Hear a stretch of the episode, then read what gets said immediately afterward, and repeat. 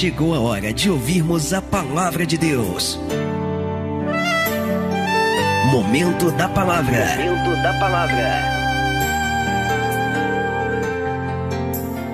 Evangelho de João, capítulo 14, verso 27, diz assim a palavra de Deus.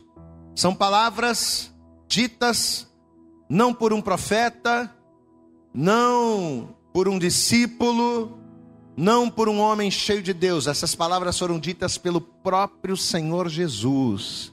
Amém? São palavras de Cristo. Diz assim: Deixo-vos a paz. A minha paz vos dou. Não vou-la dou como o mundo a dá. Não se turbe o vosso coração, nem se atemorize. Glória a Deus. Eu vou deixar paz com vocês. Mas esta paz que eu vou entregar a vocês, esta paz que vos deixo neste instante, não é como a paz que o mundo dá. Aí ele completa o versículo dizendo: Não, ele diz aqui, é, não se turbe o vosso coração. Amado, quando nós recebemos a verdadeira paz, o nosso coração não se turba. A verdadeira paz, ela tem o efeito, ela tem o poder de fazer com que o temor, no sentido de medo, ele caia por terra. Então, olha o que Jesus está dizendo aqui. Olha o presente que neste contexto Jesus estava entregando para os discípulos. Assim como também é um presente esta palavra que Deus vai entregar para nós nesta hora, amém? Vou ler mais uma vez, estamos em João capítulo 14, verso 27. Deixo-vos a paz, mas não qualquer paz, a minha paz vos dou. Não vou-la dou como o mundo a dá. Não se turbe o vosso coração, nem se atemorize. Amém? Pastor, eu olho para os noticiários, eu olho para as notícias, e às vezes dá, um, dá uma coisa, um aperto no nosso coração, não é? Quando nós pensávamos que a epidemia estava declinando, a coisa voltou de novo com força. E essa vacina, essa briga política, e a vacina sai, a vacina não sai, o mundo atemorizado, e as coisas estão complicadas, pastor. É um estado de nervo, eu tenho medo de ir no mercado, eu não sei o que eu vou fazer. Jesus está dizendo: não se turbe o vosso coração, não se atemorize, não tenha medo, eu sou contigo. Estenda a tua mão aqui para frente, vamos orar. Começa a falar com Deus, pede a Deus para falar com você nessa hora. Estenda a mão, Senhor nosso Deus e Senhor nosso Pai Todo-Poderoso, Pai querido, Deus amado, nós estamos aqui na tua casa em mais este dia, em mais este culto para glorificar, para exaltar o teu nome. Ó Deus, como foi adorado, como foi louvado nessa manhã, nós estamos aqui, Senhor, para mergulhar nas tuas águas. Nós estamos aqui para beber nas tuas águas, ó Deus, e mergulhar nas tuas águas, beber delas significa, ó Deus, mergulharmos na tua palavra, significa fazermos da tua palavra, Senhor, a nossa fonte de força, a nossa fonte de inspiração, o alicerce, a base para a nossa vida. Então, em nome de Jesus, ah, Senhor, jogue por terra a partir desse momento todos os impedimentos, todas as barreiras, todos os obstáculos que tentarem se opor a esta ministração. Pai querido, que o Senhor venha falar conosco não aquilo que queremos, mas aquilo que precisamos, que necessitamos ouvir da tua parte, para que mergulhados em tuas águas, para que dirigido por elas, venhamos proceder de maneira sóbria, venhamos proceder de maneira reta nestes dias tão difíceis. Fala conosco poderosamente nesta manhã, que saiamos daqui firmados e alicerçados na tua presença. É o que nós te pedimos nesta hora com toda a nossa fé e desde já te agradecemos no nome de Jesus. E toda a igreja diga amém, Jesus. Diga graças a Deus aí. Vamos aplaudir bem forte ao Senhor. Vamos dar para Ele nesta hora a nossa melhor salva de paz. Senhor, derrama das tuas águas agora. Fala conosco, Senhor. Aleluias. Amém. Por favor, tome o teu assento agora. A partir desse momento, sente-se no teu lugar. E como a gente costuma pedir, como a gente costuma falar, a partir de agora, não converse, o teu foco vai ser a Bíblia que está no seu colo, a Bíblia que está na sua mão, e você olhar aqui para frente. Nesse momento eu queria pedir a você, olhe para cá, preste atenção no pastor. Você sabe que esse momento em que Jesus ele está dizendo essas palavras que nós acabou, acabamos de ler, esse momento estava sendo um momento muito delicado, um momento muito difícil, não só para Jesus, porque Jesus aqui estava prestes a entregar a sua vida. E detalhe, além dele estar prestes a entregar a sua vida, além dele saber que o tempo estava acabando, Jesus ele sabia que a sua vida seria entregue de uma maneira dolorosa. Então, o momento em que Jesus ele está trazendo essa palavra é um momento complicado, não só para ele, por saber das coisas que estavam por vir, mas também para os discípulos, porque com a morte, com a ressurreição e com a ascensão de Jesus, esses discípulos que hoje tinham o privilégio da presença de Jesus, eles agora iriam andar sós, não é? Então Jesus aqui, quando Jesus morresse e ascendesse aos céus, os discípulos que até então estavam acostumados a andarem com Cristo, a se beneficiarem da presença de Jesus, esses discípulos agora iriam andar sós. Eles não teriam mais o privilégio da presença de Jesus. A Bíblia diz numa certa feita em que os fariseus reclamando com Jesus pelo fato dos discípulos não jejuarem, não é? Os fariseus chegaram e começaram a dizer: "Ah, Jesus, mas os teus discípulos não jejuam" que, que Jesus vai responder? Isso está lá em Marcos capítulo 2, verso 19. Jesus ele vai dizer assim: Os meus discípulos não jejuam, mas podem, porém, os filhos das bodas jejuarem enquanto o noivo está com eles? Vocês estão reclamando que os meus discípulos não jejuam? É claro que não, eu estou com eles. Não é tempo de jejuar, é tempo de comer, é tempo de festejar, é tempo de se alegrar, porque o noivo está aqui. Porém, dias virão em que o noivo vos será tirado, e aí sim eles terão que jejuar.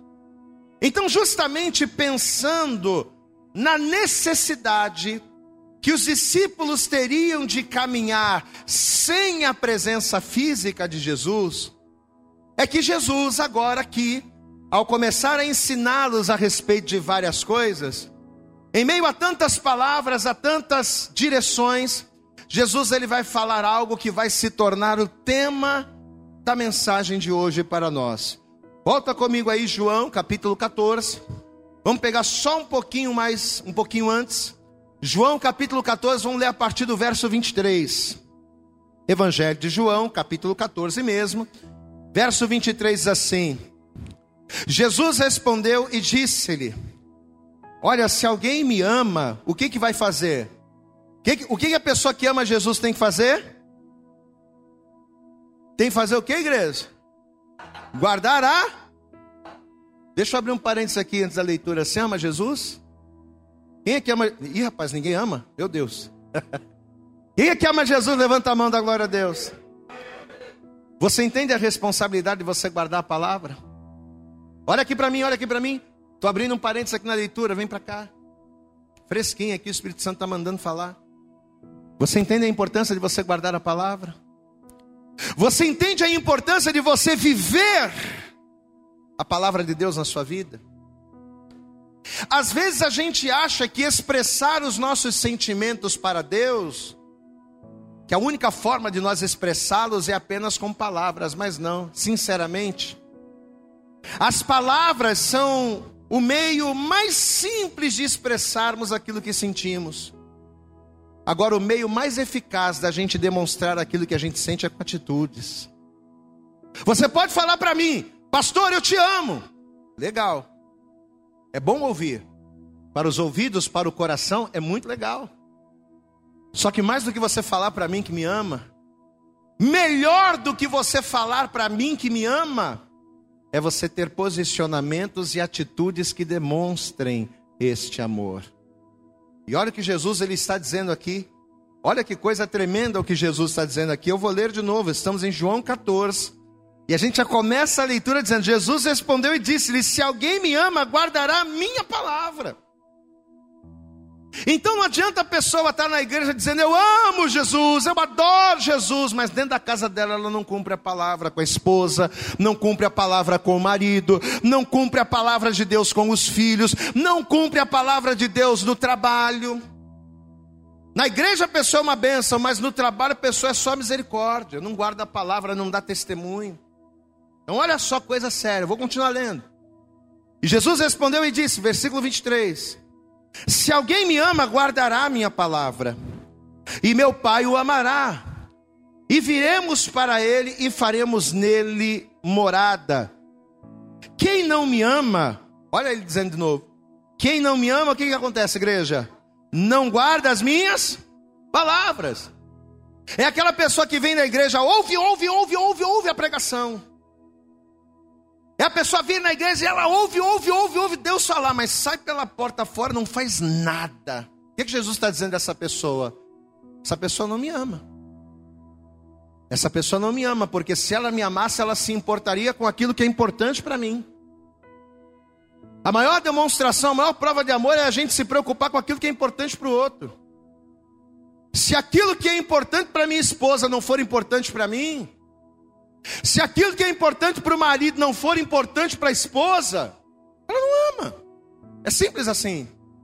Se aquilo que é importante para o meu filho não for importante para mim, não amo. Porque é o que Jesus está dizendo.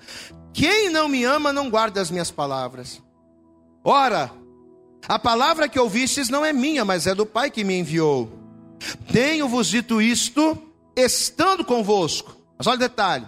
Mas aquele consolador, o Espírito Santo, que o Pai enviará em meu nome, esse vos ensinará todas as coisas e vos fará lembrar de tudo quanto vos tenho dito. Glória a Deus, amado. Você sentiu que Jesus está meio que num tom de despedida? Quem está sentindo aqui, levanta a mão. Jesus já está começando a passar ali as ordenanças. Jesus ele já está começando a preparar os discípulos. Aí ele vem no versículo 27, o texto que a gente leu de, de tema. Deixo-vos a paz, vírgula. A minha paz vos dou. Ele faz questão de dizer que não era qualquer paz, mas era a paz dele. Não vou lá dou como o mundo a dar. Não se turbe o vosso coração, nem se atemorize. Olhe para cá. Pelo fato de Jesus saber o que a sua morte iria causar na história da humanidade, pelo fato de Jesus saber o que a sua morte iria gerar na vida dos discípulos, olha o que Jesus está fazendo. Antes dele ser entregue à morte, Jesus ele vai presentear os discípulos com a coisa mais importante que uma pessoa pode ter. Você sabe qual é a coisa mais importante que a gente pode ter na nossa vida? Muitos acham que é dinheiro, não é? Muitos acham que é dinheiro, que é condição financeira. Mas a coisa mais importante que um homem e uma mulher precisa ter é a paz do Senhor. Glória a Deus. Diga assim comigo: o que eu preciso é da paz de Deus. Porque uma vez que eu tenho a paz de Deus no meu coração, uma vez que eu tenho a paz do Senhor na minha vida, esta paz, ela vai fazer com que todas as coisas que eu necessito, elas venham acontecer, ela vai me propiciar todas as coisas. E aquilo que esta paz não me trouxer, ela vai me dar condições para eu conquistar. Por isso que a paz é importante. Então, além de prometer para depois da sua morte, além de Jesus prometer o consolo do Espírito Santo, o Espírito Santo vos lembrará das minhas palavras, o Espírito Santo os consolará. Além dele prometer o consolo do Espírito, antes de morrer, Jesus ele já estava liberando a paz que vem de Deus sobre eles. Vocês vão passar por muita coisa. Então, antes que vocês passem, eu já entrego a vocês a paz para que mesmo enfrentando o que há de vir, para que mesmo passando pelas tribulações que vocês vão passar, vocês passem por elas, mas debaixo desta paz. Amados, e aqui está o grande detalhe. Diga assim comigo: o mundo, diga bem alto, diga: o mundo sem Jesus não tem a verdadeira paz. Amém? O mundo sem Jesus, a pessoa que não tem Jesus na sua vida, a pessoa que não é dirigida por Deus, por Cristo ou pela Sua palavra, ela não tem a paz real. Aquilo que o mundo conhece como paz, a gente chama de tranquilidade, a gente chama de calmaria.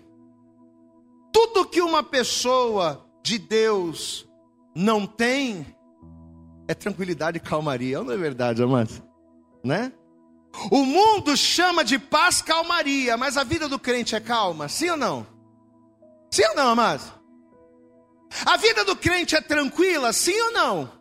Mas o mundo chama tranquilidade e paz. O que, que é paz? Se você perguntar para as pessoas que não têm Jesus, o que, que elas vão dizer acerca de paz? Ah, paz é você não ter guerra. Paz é você ter uma vida tranquila, é você ter uma vida calma. Mas a vida do crente, de longe, não é calma de longe não é tranquila. Mas apesar da vida do crente não ser calma e tranquila, nós temos paz. Amém? Olha o mistério. A paz verdadeira o mundo não tem, o mundo não conhece. O que é a paz verdadeira, pastor?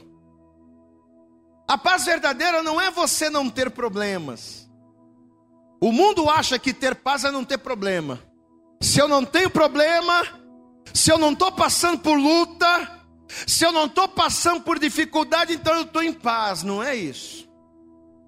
Paz não é você não ter problemas, paz não é você não passar por lutas, não é você não enfrentar uma epidemia, por exemplo, né? Para o mundo, o mundo está em guerra, o mundo está em alvoroço, por quê? Porque estamos enfrentando uma pandemia mundial, estamos passando por um conflito, estamos passando por uma luta. Para o mundo, nós estamos em guerra.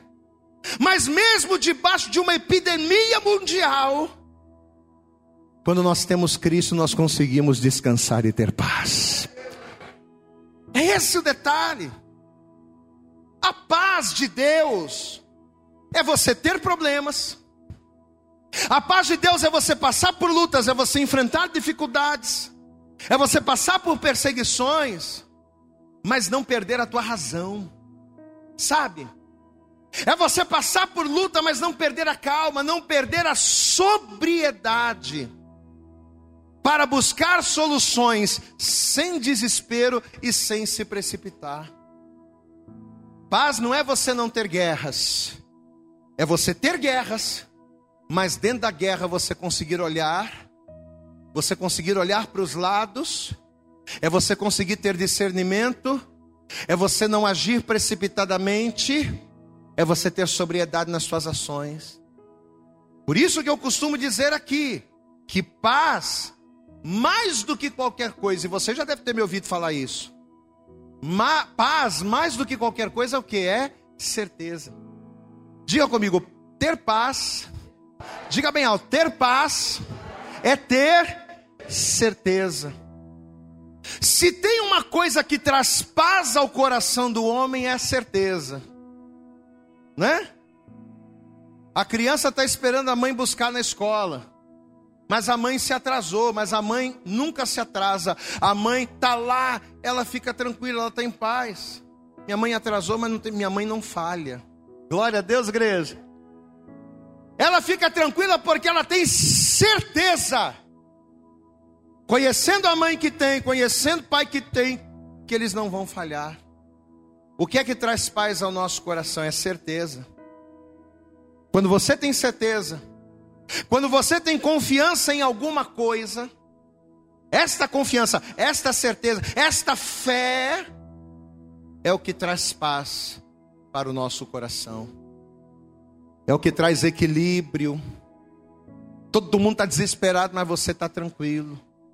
Todo mundo está correndo igual barata tonta de um lado para o outro e você está na sua. Não. Eu estou tranquilo porque eu tenho certeza. Eu estou tranquilo porque eu estou em paz. O circo está pegando fogo, o caos está instaurado, mas a pessoa está tranquila. Não é que a pessoa é de outro mundo, não. É porque ela tem uma paz que as outras pessoas não têm. Eu vivo dando esse exemplo e é verdade, né? A Bíblia tem vários exemplos, mas eu dou sempre esse. Por que, que Adão tinha paz lá no jardim do Éden? Sabe por que, que Adão tinha paz no jardim? Porque Adão tinha certeza de que todas as coisas que ele precisasse, o Senhor iria supri-lo. E quando você tem essa certeza do cuidado, do suprir de Deus, essa certeza, essa certeza traz paz para o teu coração. Pode o homem falar o que for. Ó, oh, agora subiu e todo mundo vai morrer e a coisa tá feia. Mas você tem paz por quê? Porque a tua confiança não está nas circunstâncias, a tua confiança não está em palavras, a tua confiança não está em pessoas, mas a tua confiança está naquele que não falha, está naquele que está vivo, está naquele que guarda você. A tua confiança está em Deus. Diga glória a Deus. Pode aplaudir bem forte a Jesus. Não pense que isso aqui é um discurso para você deixar de ser cuidado, para você deixar de ser cuidadoso. Não. Não pense que essa palavra é um discurso pregando contra a prudência. Não, a gente tem que continuar com a nossa mascarazinha. A gente tem que continuar com o nosso álcool em gel. A gente tem que continuar se afastando socialmente o máximo possível. Mas, meu irmão, mais do que confiar numa máscara ou no álcool em gel, você tem que confiar no Deus vivo e todo-poderoso, porque se o Senhor não edificar a casa, em vão trabalham aqueles que edificam. Se o Senhor não guardar a cidade, em vão vigia a sentinela. Mas quando Deus nos guarda, a vitória é nossa. Pode aplaudir bem forte aí, meu irmão. Quando Deus guarda, não adianta. Não é? Por que, que Adão tinha paz? Porque ele sabia, nada vai me faltar, diga glória a Deus.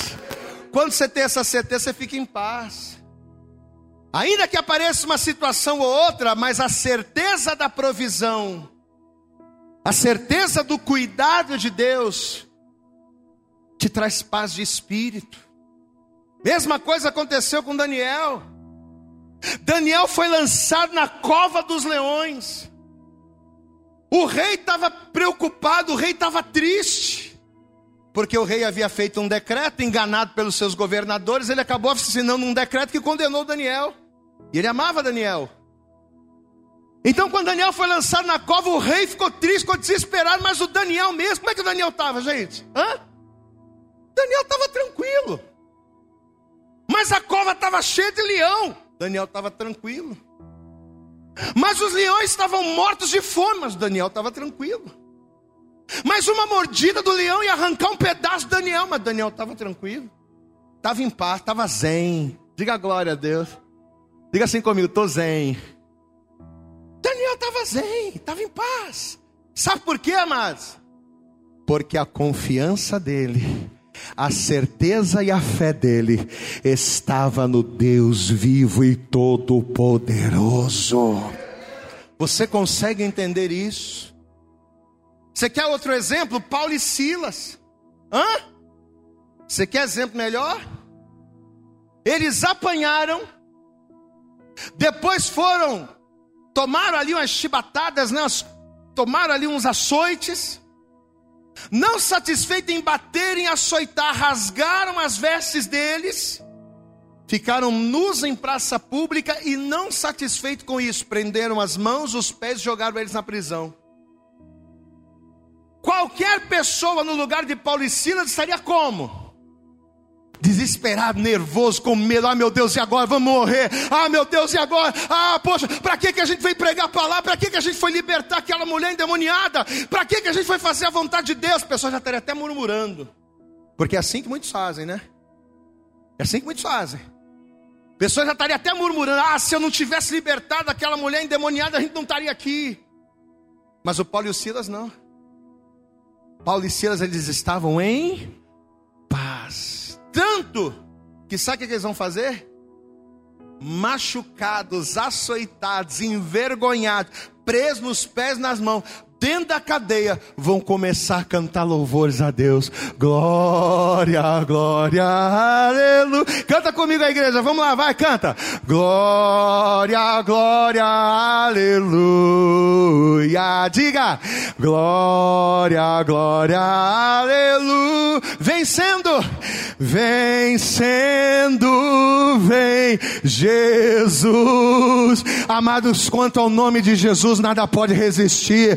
Os alicerces da cadeia se moveram, as portas se abriram, os grilhões quebraram e todos estavam livres. Você pode aplaudir bem forte ao Senhor. Quando você está em paz, você tem atitudes espirituais, e as tuas atitudes espirituais movem, fazem com que o nome do Senhor seja glorificado. Você sabe por que, que a gente não é espiritual no momento da luta? Olha aqui, pastor. Você sabe por que, que a gente não é espiritual quando deveria ser? Sabe por quê? Porque a gente não busca ter a paz de Deus. Que homens espirituais foram Paulo e Silas. Que capacidade de ser espiritual no momento certo. No momento em que todo mundo estaria murmurando, reclamando, eles estavam louvando a Deus. E o louvor deles quebrou as cadeias. Glória a Deus. Te garanto que se eles estivessem murmurando, estariam presos lá até hoje. Tivesse reclamando da vida e falando mal, ah, eu, ah para que, que eu vim na igreja? Para que, que eu entreguei minha vida para Deus? Para que, que eu comecei a ouvir a palavra? Para que? Tivesse murmurando, estavam presos até hoje. Mas eles foram espirituais, por quê? porque a paz de Deus estava neles. E o que é que traz esta paz? A certeza de que eu posso estar no meio do caos, mas mal nenhum vai me suceder. Eu posso estar na fornalha de fogo acesa e aquecida sete vezes mais, mas o fogo não vai me queimar, a fumaça não vai me chamuscar, em nome de Jesus. Amados, a pessoa que tem a paz de Deus, ela consegue enxergar oportunidades dentro da crise. Amém? A pessoa que tem a paz de Deus, ela olha para a crise, mas ela não vê a crise, ela vê oportunidade. Peraí, agora, agora é, agora é o momento. Está todo mundo desesperado, mas agora é a hora. A pessoa que tem a paz de Deus, ela age assim. Ela consegue enxergar oportunidades dentro da crise. A pessoa que tem a paz de Deus, ela consegue ser otimista quando todos ao seu redor são pessimistas. Amém? E sabe por que ela consegue fazer isso? Ela consegue fazer isso porque ela tem um trunfo. Sabe qual é o trunfo? É a confiança no Senhor. Você pode dizer glória a Deus? Levante a tua mão para você e diga assim: quando eu, diga bem alto, quando eu confio no Senhor, quando eu faço do Senhor a minha confiança, ainda que o mal, diga bem alto, ainda que o mal se levante contra mim, Deus me faz uma pessoa mais que vencedora. Amado, quando a minha confiança está em Deus, quando eu confio no Senhor, ainda que o mal se levante, ainda que mil caiam ao meu lado, ainda que dez mil caiam à minha direita, eu tenho a certeza de que por Deus e pela Sua palavra eu não serei atingido, e é essa certeza que traz o que? Paz ao meu coração, amém? É essa certeza que traz paz para mim, é o trunfo. E a pergunta que Deus ele nos faz essa manhã é: meu irmão, minha irmã, em quem você tem confiado? Você diz que serve a Deus. Você vem à casa de Deus. Você ouve a palavra de Deus. Mas em quem você tem confiado? Hã?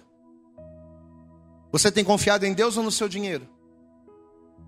Você tem confiado em Deus ou no seu trabalho? Você tem confiado em Deus ou no seu patrão?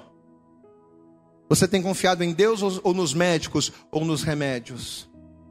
Eu não estou pregando contra essas coisas, eu só estou dizendo que elas de nada valem se a minha confiança, em primeiro lugar, não estiver no Senhor. A única fonte de paz verdadeira para o homem é Jesus. Por isso que eu estou dizendo para você já há um tempão: o mundo sem Jesus não tem a verdadeira paz. Volto a dizer: o que é paz para o mundo? É não ter guerra, é tranquilidade. Se não tem guerra, se não tem conflito, se não tem doença, se o salário está caindo em dia, se a conta bancária está cheia, se a dispensa está cheia, então eu estou em paz. O mundo pensa assim. Mas quando vem o problema, quando vem o dia mal, a paz do mundo dá lugar ao desespero. O que, que Jesus disse para os discípulos? Não turbe o vosso coração, nem se atemorize, porque a minha paz é certeza. Diga glória a Deus. Talvez você está aqui ouvindo essa palavra, meu irmão. Ou você que está aqui, ou você que nos assiste pela internet, você que nos ouve no áudio, através do podcast, não sei. Talvez você está ouvindo essa ministração e a paz que você conhece, ou a paz que você conhecia até hoje, tem sido a paz do mundo. Tranquilidade, calmaria, tranquilidade momentânea, serenidade ocasional, isso é paz para você. Só que quando vem os problemas, você é o primeiro a se desesperar. Quando vem os problemas, você é o primeiro a, ah meu Deus, e agora? O que, eu vou fazer? Você fica desesperado, pois é. Só que nessa hora, nesta manhã, Deus colocou na minha boca a mesma palavra dita por Jesus.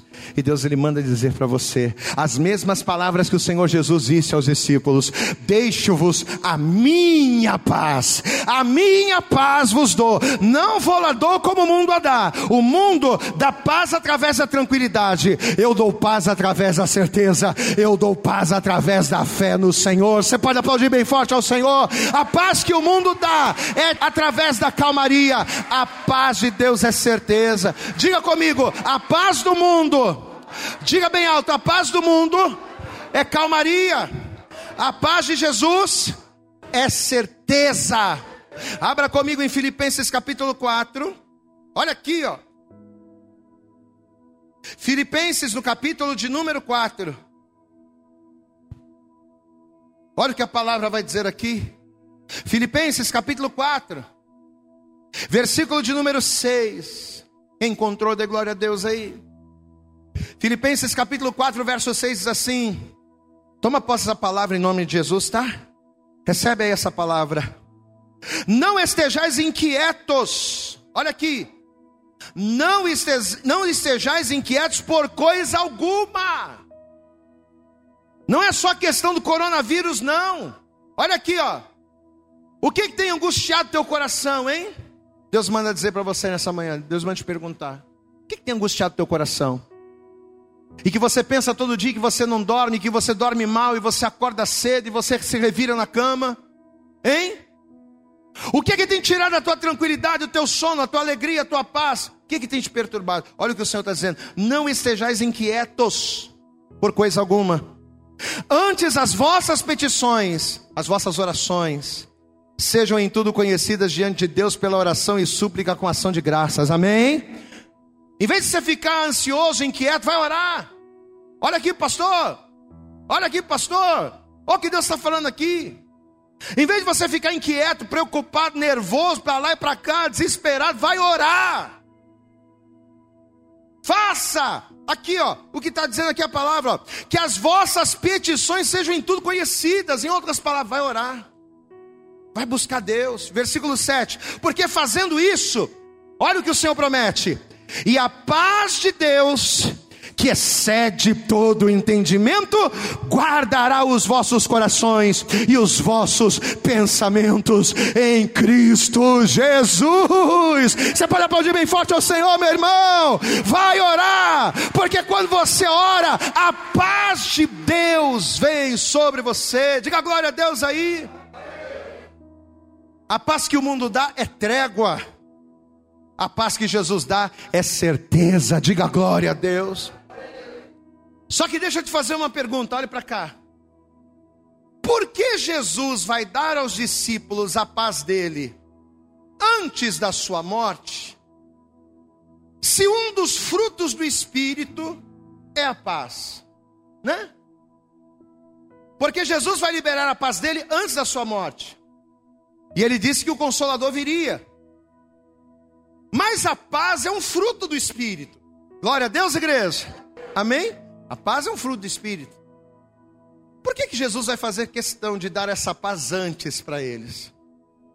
Vamos entender uma coisa, gente. O Espírito Santo ele não dá para o homem aquilo que o homem não tem. Guarde isso, olha aqui para mim. O Espírito Santo ele não vai dar para o homem aquilo que o homem não tem. Não. O Espírito Santo ele maximiza, potencializa e aperfeiçoa em Deus aquilo que nós já temos. Glória a Deus. Eu vou te dar um exemplo para você entender. Quais são os frutos do Espírito? Vamos lá para Gálatas 5. Vamos lá. Gálatas, capítulo de número 5. O que a palavra diz aqui? Vamos lá. Gálatas capítulo 5, se você encontrou, diga glória a Deus.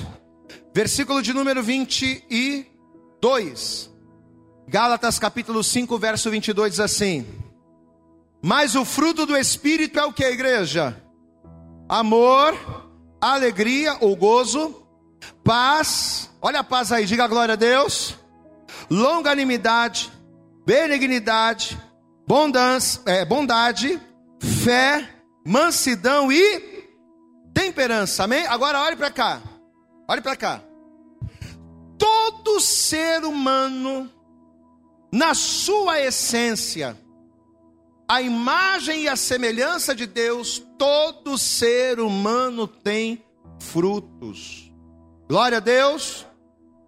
Uns menos, outros mais, mas todos têm.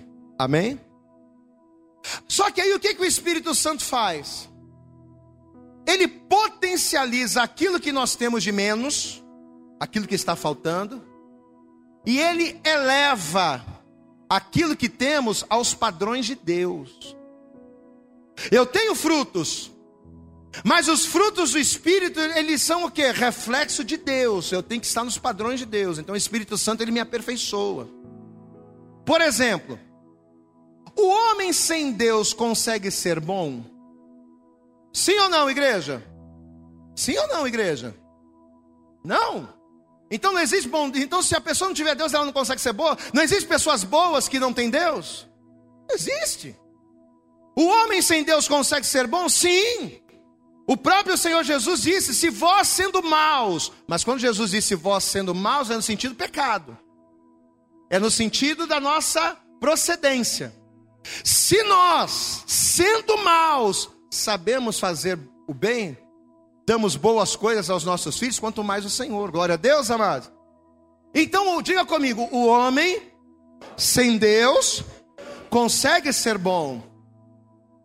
Agora, outra pergunta: o homem sem Deus tem a bondade de Deus? Aí não. O homem sem Deus, existem pessoas boas que não são de Deus, mas a bondade que vem de Deus, o homem sem Deus não tem. Ele precisa de Jesus. Ele precisa do Espírito Santo para que através do Espírito ele seja aperfeiçoado na bondade. Entende pastor, diga glória a Deus. O homem sem Deus tem alegria? Sim ou não? Sim ou não, igreja? Tem. Ué. Camarada não tem Deus, mas ele ganha um carro. Ele vai ficar triste? Ai, que droga, ganhei um carro novo. Não. Tem alegria. Camarada não tem Deus e o camarada conseguiu realizar uma coisa impossível, uma coisa difícil e ele conseguiu. Ele vai ficar alegre. Amém? Quando ele passa numa prova, quando ele passa num concurso, quando ele conquista uma vitória, ele se alegra. O homem sem Deus tem alegria. Só que uma vez que nós temos o Espírito Santo, o que, que o Espírito Santo ele faz? Ele nos ensina a nós nos alegrarmos independente de razões. O homem sem Deus, ele só se alegra se ele conquistar alguma coisa, se ele conseguir alguma coisa, se as coisas derem certo. O homem sem Deus, ele só consegue se alegrar dependendo das circunstâncias. Se o dia nascer ensolarado, ele está alegre. Se o dia nascer nublado, acabou a alegria. O homem sem Deus é assim. Aí a pessoa vem para Deus, recebe o Espírito, o que, que o Espírito Santo faz? Espera aí, vamos pegar essa alegria aqui agora, vamos trazer para os padrões do Senhor. Você não precisa ter dias alegres para ser alegre. Você pode ser alegre mesmo em meio à tribulação. Diga glória a Deus. O homem sem Deus não consegue disso. O homem sem Deus, sem o Espírito, não consegue. Amados, olha aqui para mim. E a mesma coisa é a paz. Mesma coisa. O homem sem Deus tem paz, igreja? Sim ou não? A gente acabou de dizer que tem. Mas como é que é a paz do homem sem Deus? Se tu estiver tranquilo, se as contas estão pagas, se não tem problema, ele tem paz. Porque paz para o homem sem Deus, paz para o homem sem Deus, não aperfeiçoado no espírito, é ausência de problema, é trégua. Isso é paz para o homem natural. Mas o homem sem Deus, o homem sem Jesus, tem a paz que vem de Deus, sim ou não? Não. E não tem porquê. Porque a paz que nos é dada por Deus, aperfeiçoada pelo Espírito, essa paz ela não depende de circunstâncias, ela não depende de situações, ela simplesmente vem no dia a dia. Diga glória a Deus. Olha aqui para mim, ó. É andando com Deus, é andando com Jesus, é no teu dia a dia, sabe? É no enfrentar das lutas, é no guerrear as batalhas que você vai tendo confiança, que a tua fé vai crescendo, que você vai tendo fé, que você vai tendo certeza. E esta certeza, esta fé no teu caminhar com Deus dia a dia, é que vai fazendo com que por intermédio do Espírito Santo, você venha ter a paz que excede o entendimento. Você sabe qual é a paz que excede o entendimento? É a pessoa num velório conseguir levantar as mãos e cantar louvores e se alegrar em Deus. Amém, amados? Isso é uma paz que excede o entendimento. A paz que excede o entendimento é todo mundo está desesperado por aí e você está tranquilo. Não, estou caminhando com Deus, estou tranquilo. É você ter certeza. Você sabe que numa certa feita, e aqui já é para a gente finalizar, diz a palavra de Deus que Jesus e os seus discípulos, eles estavam indo para o outro lado do mar, porque havia um homem endemoniado já fazia muitos anos e Jesus queria libertar aquele homem. E Jesus agora entra no barco, chama os seus discípulos, eles vão atravessar o lago na intenção de trazer libertação para o homem. Só que conta a palavra que de repente, do nada, uma grande tempestade se abateu no mar. E essa tempestade começou a jogar o barco de um lado para o outro. Os discípulos, quando viram aquilo, ficaram desesperados. Os discípulos eram homens acostumados com o mar, mas a tempestade foi tão forte que até os discípulos temeram. Eles ficaram preocupados, eles ficaram nervosos, eles ficaram com muito medo, eles perderam o chão. Só que dentro desta tempestade, Deus vai trazer uma lição para nós. Vamos ver isso, Evangelho de Lucas. Estamos caminhando para o fim. Lucas no capítulo 8. Lucas Evangelho de Lucas, no capítulo 8. Se você encontrou, diga glória a Deus aí. Versículo de número 22. Lucas capítulo 8, a partir do verso 22, diz assim: E aconteceu num daqueles dias, entrou num barco com seus discípulos e disse-lhes: Passemos para o outro lado, e partiram. E navegando eles adormeceu. E sobreveio uma tempestade de vento no lago, e enchiam-se de água, estando em perigo. E chegando-se a ele o e chegando-se a ele o despertaram, dizendo: Mestre, mestre, perecemos. E ele, levantando-se, repreendeu o vento e a fúria da água, e cessaram, e fez-se a bonança. Amado, presta atenção aqui, olhe para cá. Eu não tenho dúvidas de que essa tempestade foi uma oposição é, espiritual. Porque, volto a dizer, Jesus estava indo libertar alguém. Então o diabo com certeza se levantou ali. Aquela situação ali era uma oposição espiritual para tentar impedir com que a obra de Deus fosse realizada. Porque tudo que o diabo não quer é que o homem seja liberto, é que o homem seja restaurado. É ou não é verdade? Sim ou não, amados? Só que apesar dessa tempestade ser espiritual, ela estava movendo o físico. A coisa aconteceu. Tanto que os discípulos, acostumados com o mar, estavam desesperados. A água estava entrando no barco. Mas eu te pergunto, como é que Jesus estava? Hã? Os discípulos estavam desesperados, o vento estava soprando, o mar estava batendo, o barco estava lá de um lado para o outro, mar agitado. Como é que Jesus estava? Jesus estava dormindo. Se você for no mesmo texto em Marcos, capítulo 4, vamos ver aqui. Marcos, capítulo de número 4. Olha o que a palavra vai dizer aqui. Marcos capítulo 4, se você encontrou, diga glória a Deus. Versículo 37 diz assim: E levantando-se grande temporal de vento, e subiam as ondas por cima do barco, de maneira que já enchia. E ele estava na popa, dormindo sobre uma almofada.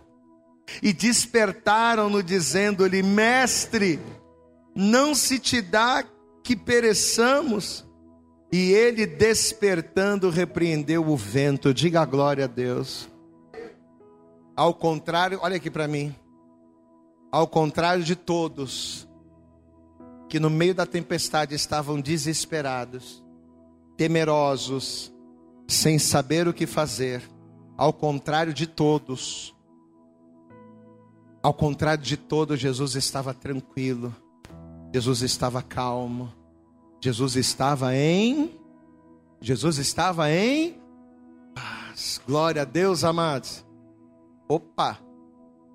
Epa. Machucou aí? Foi? Eita. Dá glória a Deus aí, meu irmão. Amém. Olha aqui para mim. Quantos entendem essa palavra nessa hora? Diga glória a Deus. Olha aqui para mim, presta atenção. Quantos entendem essa palavra aqui? Diga glória a Deus. Olha aqui para mim. A paz que Jesus estava tendo ali, olha aqui para o pastor.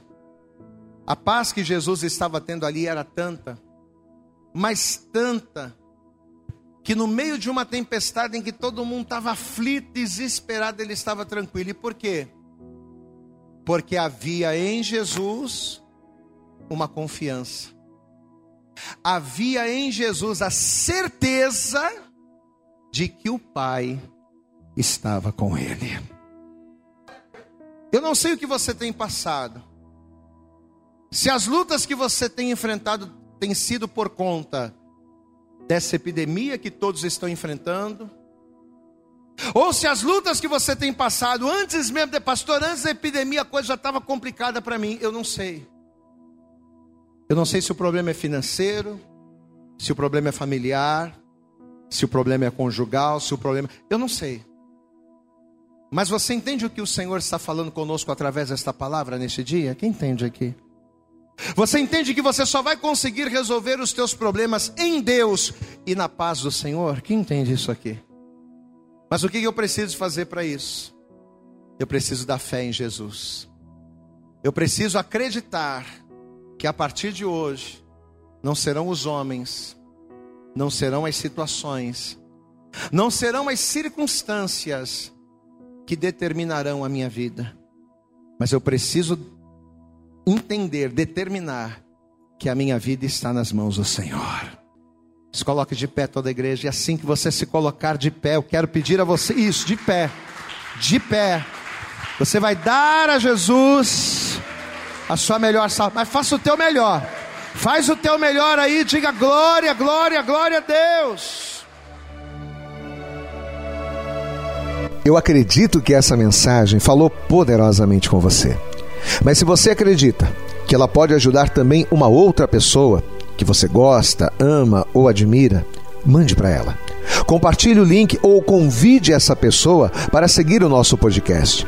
E creia que fazendo isso, ainda que não seja você a ministrar, além de nos ajudar, você estará cumprindo o ID de Deus. Deus abençoe você e até o nosso próximo conteúdo.